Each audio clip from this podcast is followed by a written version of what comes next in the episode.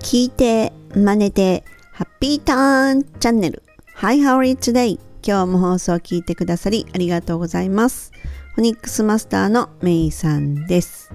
このチャンネルはアメリカ英語の発音を手に入れるコツに特化した内容となりますが、今回は英会話における構文っていうもののお話をいたします。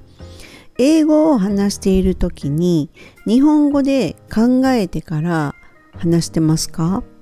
まあもちろんね、日本人なんだからそれで大丈夫ですよね。っていうかそれがまあ普通ですよね。日本語でこう思う、まあ日本語の文章を考えてからっていうより、こういうことが言いたいなっていうのは日本語で考えてますよね。まあそうでしょう。それがまあ普通ですよね。うん、でまあね、純日本人の場合、その帰国子女とかそういう日本人ではない限りはもう絶対にネイティブにはなれないんですよ。もうこれが当たり前で、ネイティブになろうなんかって思っても絶対無理なわけで、でネイティブ並みの流暢な英語っていうものではなくってね、発音も合わせて通じる英語っていうのを身につける必要があると私は思っています。そこでこの通じる英語っていうのをね考えた時に、まあ当然ね発音もですがちょっとそれ置いといて、この語順っていうのは大事になってくるんですよ。でないと通じないっていうことも起きるわけですよ。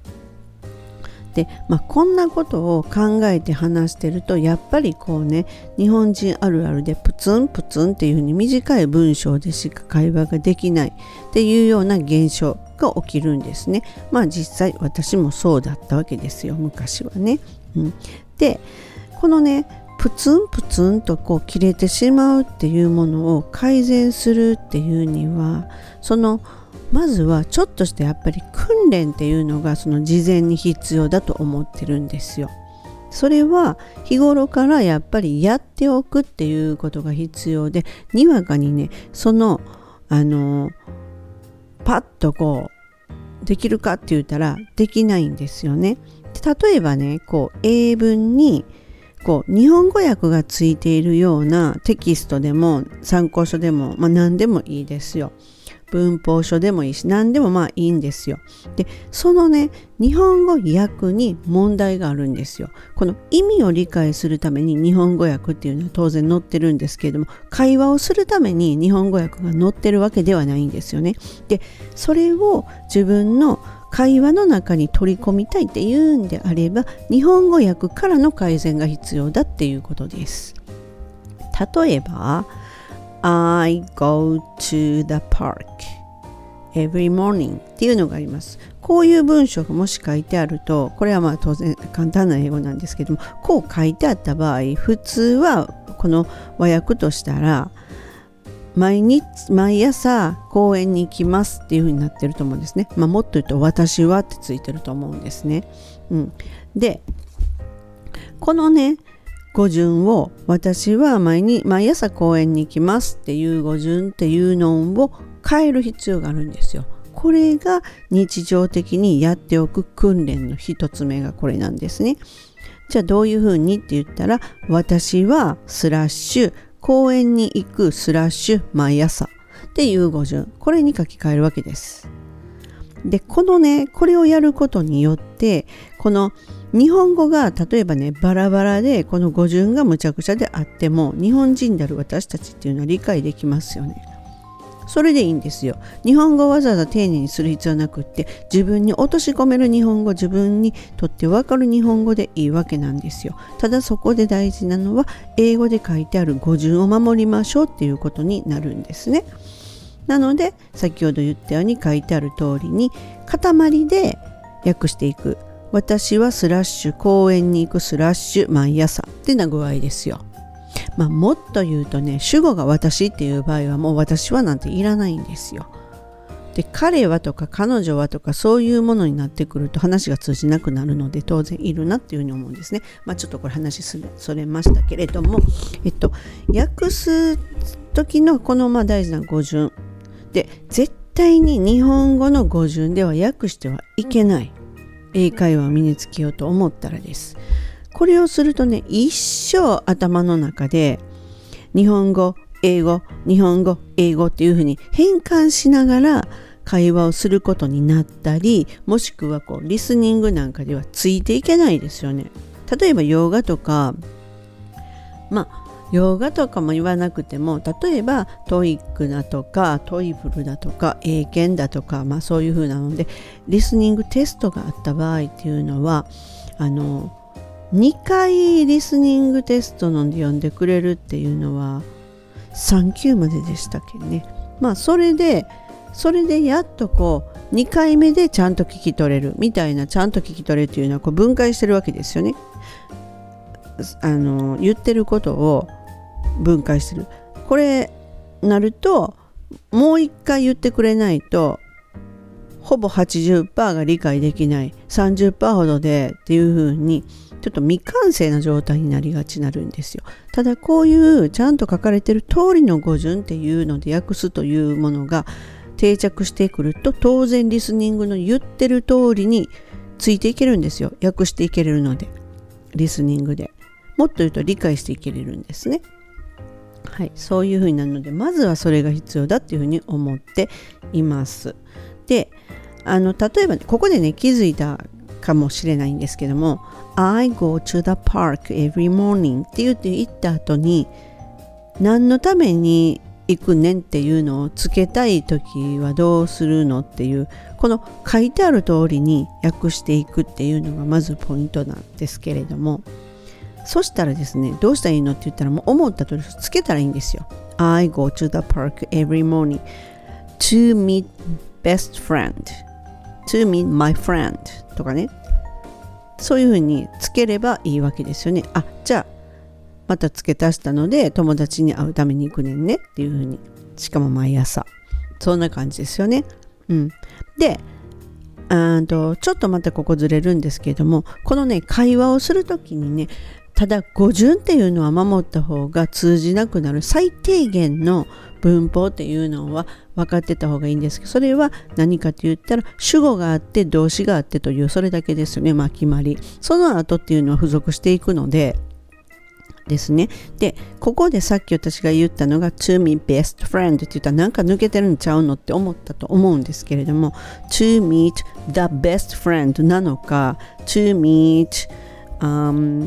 my best friend なのかとかっていうふうに、そんなふうに思ったかもしれないんですが、もうぶっちゃけ分かってて私は飛ばしたんですね。To meet best friend にしたわけですよ。なぜかというと、そこっていうのをすごく気にするのが、やっぱり日本人は学習受けてきたからだと思うんですね。で、英会話においてはこういうところっていうのはほぼどうでもいいところになってくるので、そこに「だ」っていう漢字がついてようがついてまいが、ベストフレンドがそれがマイベストフレンドなのかどうなのかとか、言ったらどうでもよくないです。内容的には何の支障もなくいきますよね。なので、通じる英語って言ったらそういうことなんですよ。あんまりそんなところにはこだわらなくてもいいのと、逆にそんなことをね、ネイティブに質問したら、ネイティブも分からへんっていうふうに、最終的には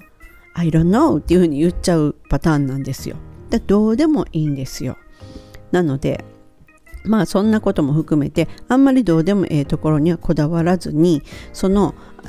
通じる英語、何回も言ってますけど、通じる英語っていうのでいけばいいです。じゃあこの後ってどうなるのって言ったら、その友達のことももうちょっと詳しく言いたいわって思うとするじゃないですか。そんな時には後ろにまた持ってくればいいし、もしくはそこで一旦切って She's 何々とか He's 何々って言ってもいいと思うんですね。それとか、たくさんいるなら They are 何々とかっていうふうに言い直してもいいと思うんですけれども、続けたいと思う時にはちょっと長くなるんですけども、 I go to the park every morning to me best friend who was my ex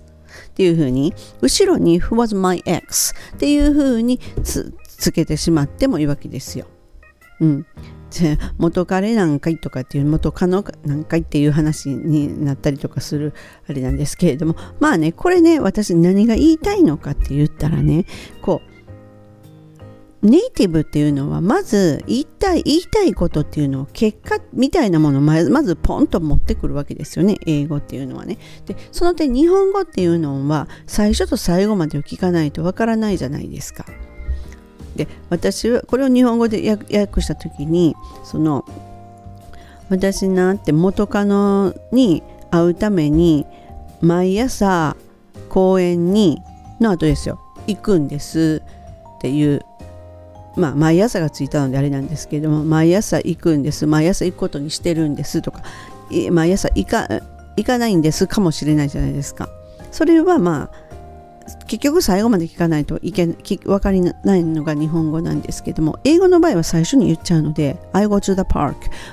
公園に行くねんって言った後にその後毎朝やねんって友達に会うためやねんその友達って元カノやねんみたいな感じでこう追加ってしていくのが英語じゃないですか。っていうことはネイティブっていうのはどうやってじゃあ話してるのっていうのは結果だけをポンと言っといて喋りながら思いついたもんくっつけていってるんですよ。どうです？なんかしっくりきません？私の先ほど言ったようにねとりあえずは I go to the park every morning っていう風に言ったんですけれども何のためにっていうのを言った方がいいかなみたいに思ったので To my best friend言ってその友達って誰っていうのも言った方がいいかなと思ったので Who was my ex っていう風に言ったっていうような流れです。なのでネイティブっていうのは結構ポーンと言っといてその後っていうのをオプションみたいなものをつけていくんですよ。これが英語の感覚で喋るって感じなので日本語に先ほど言ったようにこう事前に日頃からの練習がいるっていうのは頭から訳す練習頭からこう書いてある通りにやっていくでないと例えばですよ空港とかでトラブった時に英語で言わなきゃいけない時って言ったら日本語に直しといて日本語でこういうこと言いたいねっていうのは分かるんですよ。でもニュアンスとしてそんなでもここってどういったんやろみたいにこう細かいところまで気にしちゃうんじゃないかなって思うんですね。とりあえず言っちゃう困ってるんですって何に困ってんのっていうことを後ろにつけていくっていうような感じですよ。とりあえずは結果を言っちゃうそういうふうにして言いながら思いついたものをくっつけてっていうことを結構ネイティブは結構というかほぼネイティブがやってることなんですよ。どうです？ちょっとなんかそういうことだったんか簡単そうじゃないっていうふうに思いません？逆におそらく日本語を勉強している外国の方の方が日本語難しいって思ってるとは思います。ぜひ参考にしてね、日頃からちょっとね、この英文のね、語順通りに訳をしていくっていうのを癖づけにしてみてくださいませ。本日も最後までお聞きくださりありがとうございました。See ya! めいさんでした。バイ。